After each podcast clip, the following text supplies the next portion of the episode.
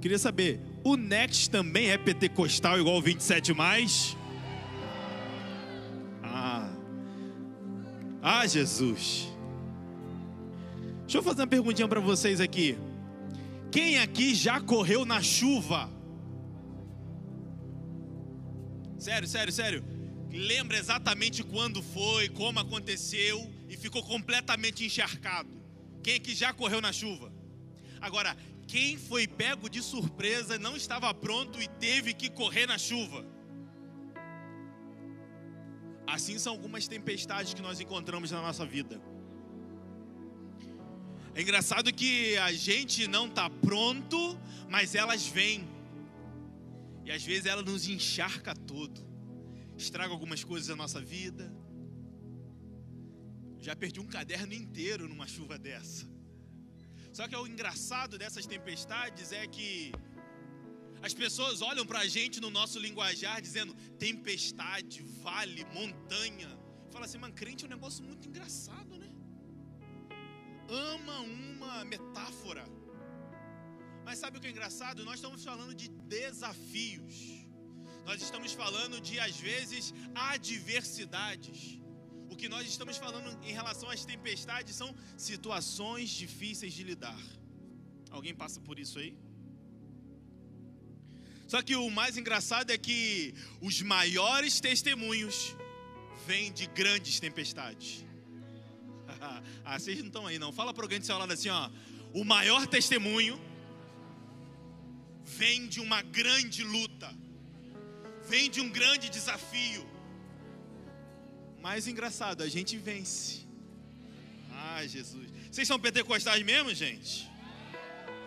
Uma das coisas que eu aprendi com tempestade das, da nossa vida é que ou você está passando por uma tempestade, ou você já passou por uma tempestade ou está vindo uma tempestade, ou você está saindo de uma tempestade. A certeza que nós temos é que o processo nos empurra para o propósito. Vocês estão aí? Ai, ai, ai. Eu vou pregar, hein? E o que nós vamos ver aqui em 2 Reis, no capítulo 3, do verso 9 ao 12, é a história de um rei Jorão um rei que assumiu o trono do seu pai após a morte e que, de repente, uma tempestade bate à sua porta. Leia comigo. Então, o rei de Israel, Jorão, partiu com os reis de Judá e de Edom. Depois de uma marcha de sete dias, já havia acabado a água para os homens e para os animais. E exclamou então o rei de Israel: E agora?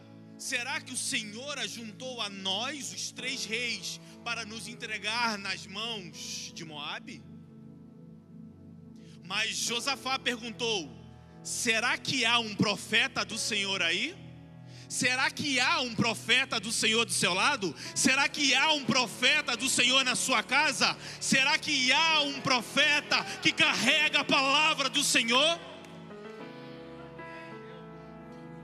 O, o, calma aí, volta aí um versículo, por favor. Será que há um profeta do Senhor para que possamos consultar o Senhor por meio dele? Um conselheiro do rei de Israel respondeu: Eliseu, filho de Safate, estar aqui. Ele era auxiliar de Elias. Josafá prosseguiu e disse: A palavra do Senhor está com ele. Você pode dizer amém por isso? Olha para a pessoa do seu lado e fala assim para ela: A palavra do Senhor é a única coisa que eu preciso para vencer essa tempestade. Hum.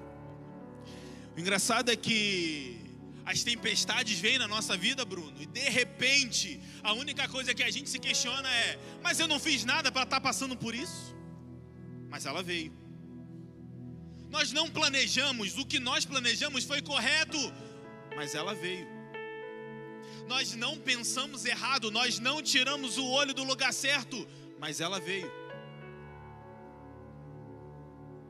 No verso 4 e 5 desse mesmo capítulo, um rei de Moabe chamado Mesa decide ir contra Israel. Ele quê? Decide. Não foi simplesmente porque o rei Jorão fez alguma coisa. Ele decidiu no coração ir contra Israel. E do nada ele já juntou-se um exército contra Jorão. E aqui nós vamos encontrar um detalhe. E se você está anotando, anote. Porque o que eu quero que a gente pense nessa noite é: a questão não é a tempestade, a questão não é a guerra, a questão é como vamos nos comportar nessa tempestade. Como é que nós vamos nos posicionar diante dessa guerra? Não, a questão não é a luta, a questão é como vamos lutar essa batalha. Vocês estão aí? Eu queria já liberar uma palavra de Deus sobre a sua vida. Se você está aí, você pega. Então eu declaro que na sua vida nenhuma tempestade será tão grande que terá o poder de te paralisar. Você vai ter força para lutar, você vai ter força para se manter de pé, você vai ter força para crescer no meio da tempestade, porque a alegria do Senhor é a tua força. Se é para o Senhor, aplauda mais forte.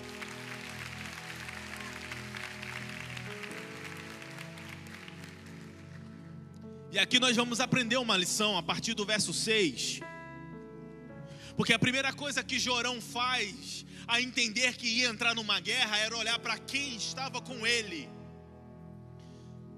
Ele simplesmente foi consultar o seu exército e ele viu que o seu exército não era capaz de combater o exército de Moabe. E eu queria te dizer algo em relação a isso. Existem guerras que você não pode lutar sozinho, porque senão você perde. E você acredita que ainda existe pessoas que preferem perder do que pedir ajuda? Vocês conhecem alguém assim? Não levanta a mão não. Mas eu vou ter que depender de fulano? Eu vou ter que pedir favor a ciclano? Eu prefiro perder, pastor. Fala para a pessoa do seu lado.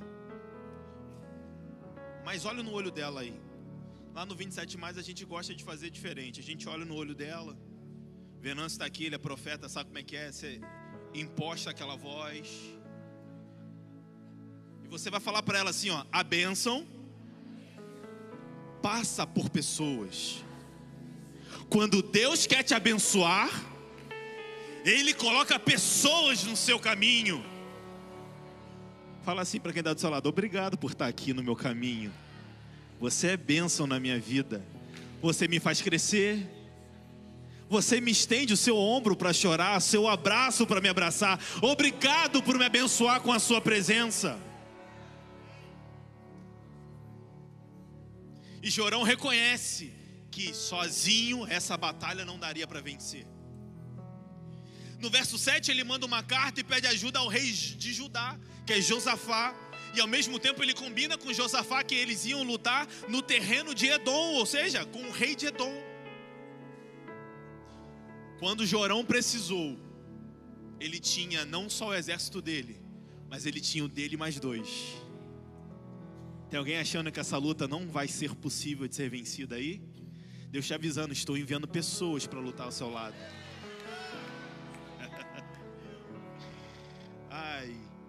De repente ele tinha dois exércitos. E aqui eu vou liberar a segunda palavra para você. Se você quiser, você pega. Já existe e não está longe quem vai guerrear essa guerra com você.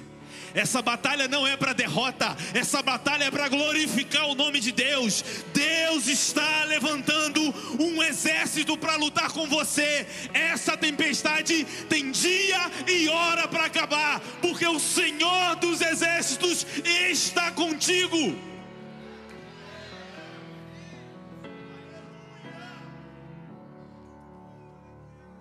Mas escute uma coisa.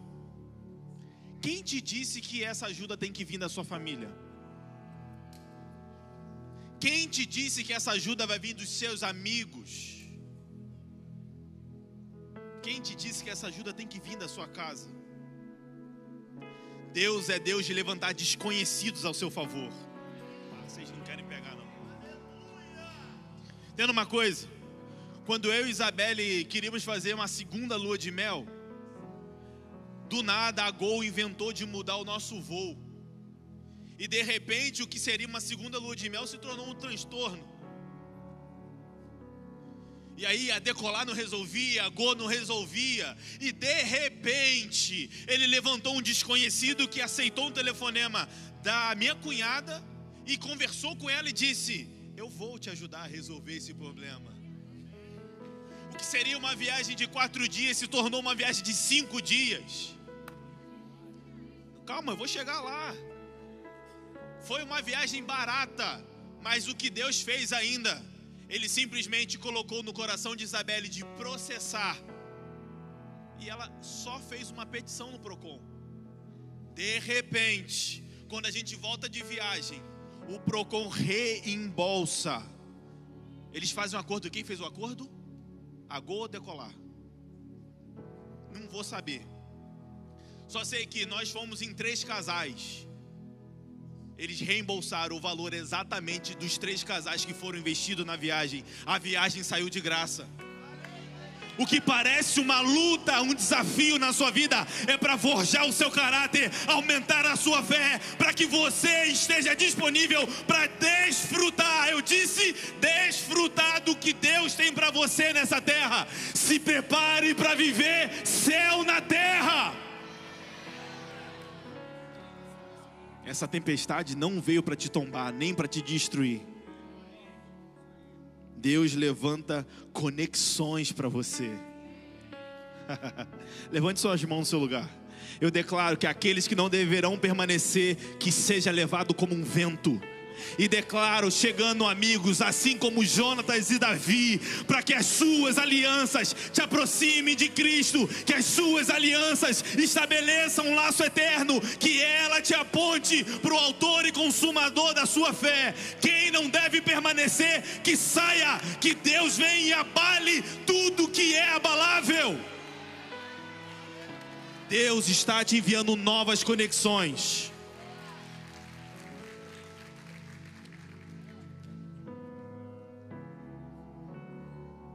Verso 9, foi onde nós começamos a ler. Eles chegam na batalha, e só na viagem de sete dias não tinha mais água, não tinha mais o recurso necessário para eles sobreviverem e nem para os seus animais. E tem crente que só consegue crer quando vê o recurso. Vocês estão aí, gente? Vou falar de novo. Tem gente que só acredita, só tem fé quando está com dinheiro no bolso. Não vou dar nome não.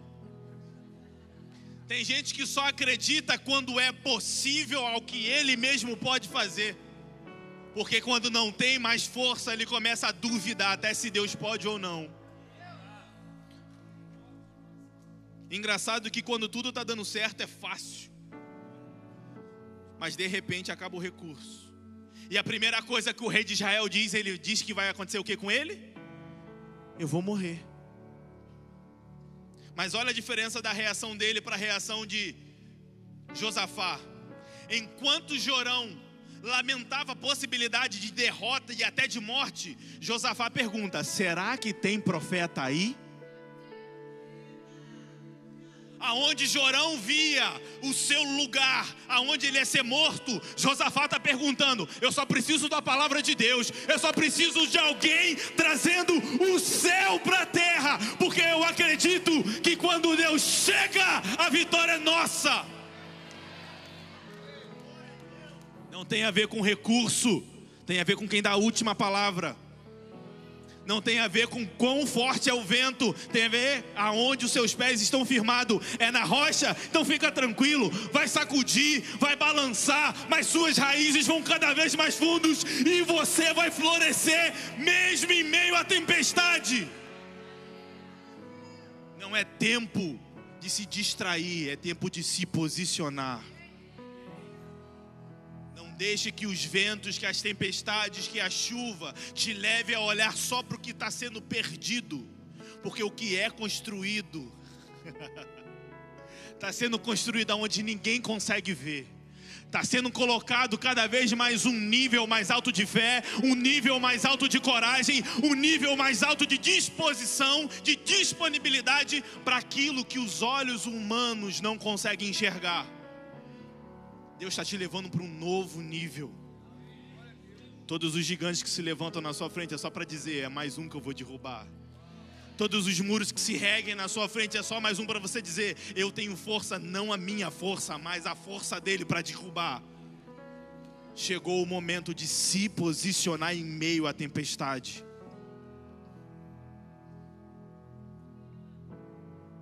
Fala para quem está do seu lado assim, ó, mas fala de novo, com voz forte de profeta. Você não pode declarar que é o fim, se Deus ainda não disse nada.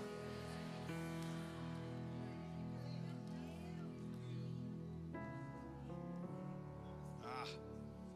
Você tem coragem de falar de novo para ele? Fala assim, ó, para de dizer que é o fim. Se Deus ainda está em silêncio. Calma. Tudo o que eu preciso é uma palavra de Deus. Calma. Engraçado que quando passa essa história, no verso 14, aparece o profeta. E Eliseu entra em cena e Eliseu fala logo direto olhando nos olhos de Jorão: Não estou aqui por sua causa, Jorão. Eu não vou fazer o que eu tenho que fazer por sua causa, Jorão. Eu estou aqui porque eu conheço Josafá. Conheço quem? Só quero te dizer uma coisa. Deus está avaliando simplesmente o seu comportamento do, diante da tempestade. Mas o que Ele quer é dizer para todo mundo que Ele conhece o seu nome. Ele sabe da sua dor. Deus te conhece pelo nome. Ele sabe exatamente o que você está passando, aonde está doendo. Deus não tem só compaixão, como Ele tem empatia. Ele sabe quanto dói e aonde dói. Ele está dizendo: Eu conheço o seu coração. Deus muda histórias, Deus muda situações, só porque você está nela. Deus não está preocupado com o vento. Deus só quer saber se os seus pés estão firmados e o seu coração está nele. Sabe aquele aniversário, aquela festa de criança que você fala assim: Olha, eu não queria estar aqui não, mas eu só vim por causa de você? É assim que Deus entra na sua tempestade. Ele está dizendo: ó, esse vento não foi eu que coloquei, esse desafio não foi eu que propus, isso não é obra minha, mas eu estou aqui porque você está aqui.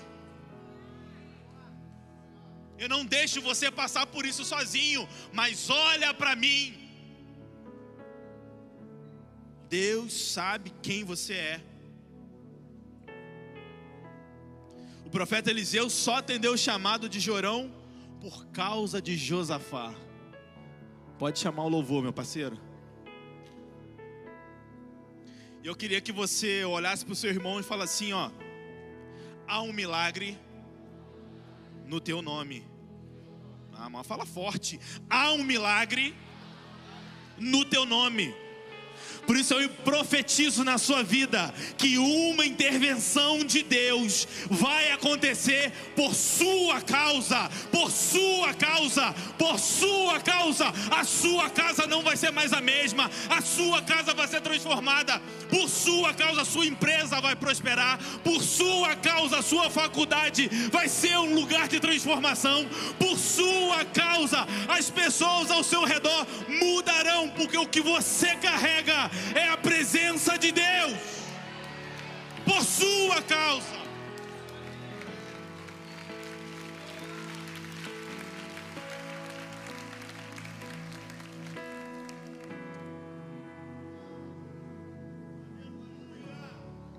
Mas no verso 15, a primeira coisa que o profeta pede é: traga-me um tangedor. Bruno tá rindo. Bruno gosta de fazer essa comigo. Traga-me um tangedor. Sabe por quê? Porque a palavra diz no verso 15, se puder colocar na mídia, aqui na tela mídia, por favor. Segunda Reis 3:15, mas agora traga-me um tangedor, um arpista. Enquanto o arpista tocava, o poder do Senhor veio sobre Eliseu. e ele disse: Assim diz o Senhor. O que eu e você precisamos é apenas do assim diz o Senhor. Porque o que vem na frente disso, a gente bota a mão e faz. Mas o que a gente precisa é esperar. Assim diz o Senhor. Há poder na adoração. Adoração move os céus. Tudo que Satanás deseja é que nesse momento você se cale. Mas nós não somos aqueles que se calam. Nós somos aqueles que acordamos dizendo, bem assim, ó. Vamos. E Deus vai na frente.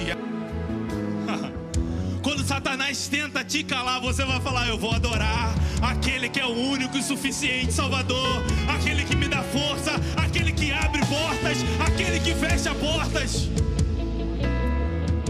Mas leia comigo agora, verso 16, 2 Reis 3, 16. E assim diz o Senhor cavem muitas cisternas nesse vale. Próximo. Agora você me quebrou.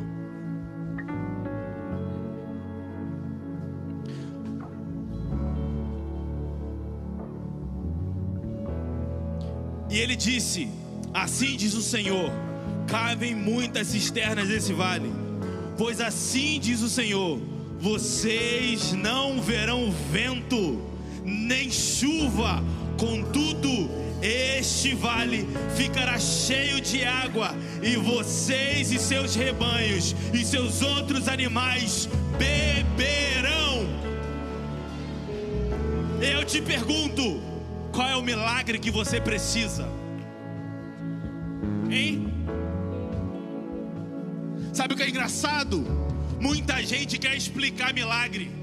Milagre não se explica, milagre se vive. Só tem milagre onde tem fé, querido. Você tem fé que essa situação só veio para fortalecer. Então tem milagre, tem escape, tem provisão. Sabe o que é milagre? Milagre é viver um ano durante um mês. Vocês não estão aí. Vocês não estão aí. Mas a única coisa que Jorão tinha era: assim diz o Senhor. Ficou muito claro que a partir do diz, assim diz o Senhor, existe algo que eu e você podemos fazer. Cavar poço é função minha e sua. Jejum, oração, leitura da palavra é obrigação minha e sua. Se posicionar é obrigação minha e sua. Mandar água é com Ele. O que você precisa nessa noite é se posicionar. A partir da sua posição, o milagre chega. Escute isso. Milagre é igual avião. Precisa de uma pista para pousar. Tem alguma pista aqui nessa noite? Ah. Seu milagre já está sobrevoando a sua cabeça. Eu não sei o que você precisa, irmão. Mas só estou aqui para te dizer que aquele que tudo pode está aqui.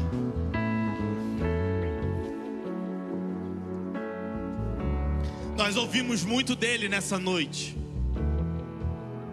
Engraçado que a gente está falando de tempestade, de chuva, de desafio, de vale, de montanha, de deserto. Todos nós passamos por isso. Mas existe algo incrível que eu vejo na Bíblia em cada personagem que conseguiu ter uma vitória, que prosperou, que venceu. Existe um denominador comum. Sabe qual é esse denominador comum? Jesus. Nada que você conquistar sem Jesus vai te dar o prazer do que conquistar com Jesus. Eu disse o que? Nada. porque vai ser momentâneo, vai ser passageiro, não se torna eterno. O que nós precisamos entender nessa noite, que o nosso maior desafio nos dias de hoje é permanecer posicionado, entendendo que tudo coopera para o bem daqueles que amam a Deus. Mas o versículo não para aqui. O versículo diz: com aqueles que amam segundo o seu, tem propósito na sua vida. Por isso, se você está aqui nessa noite e por algum motivo você desanimou, você pensou em desistir, ou se fadigou porque a luta é intensa, o vento não para de soprar. Em algum momento você falou: Ah, eu não quero mais isso, Ian. Eu vejo Jesus fazendo a vida de outros, mas não faz na minha. Eu vejo outros celebrando, mas eu não celebro. Eu quero te dizer que Jesus está aqui e Ele faz na sua vida sim. Irmão, o pastor Felipe falou uma coisa que eu amo muito. Mas Ian, minha porta não abre. Deve ser porque ela é grande. e porta grande abre devagar. E depois que abre, ninguém fecha. O que é seu está separado para você e ninguém toca. Mas você precisa se posicionar nessa noite. Por isso eu queria te fazer um convite. Eu quero fazer uma oração nessa noite. Queria que todos colocassem suas mãos no coração. Eu queria que você fechasse os seus olhos, curvasse sua cabeça e entendesse o poder do que nós vamos fazer aqui nessa noite. Porque não é uma simples oração, é uma oração que vai mudar a sua vida, é uma oração que vai mudar a vida da sua casa e da sua família. Então repita comigo, Pai, nessa noite eu recebo Jesus Cristo como meu Senhor e Salvador. Pai, nessa noite eu reconheço que sozinho eu não consigo, que sozinho não dá mais. Pai, eu reconheço que esse Jesus que foi pregado pode todas as coisas, e eu recebo no meu coração. Pai, eu preciso de uma transformação e só Jesus pode me dar essa transformação. Se você fez essa oração, aplauda o Senhor no seu lugar.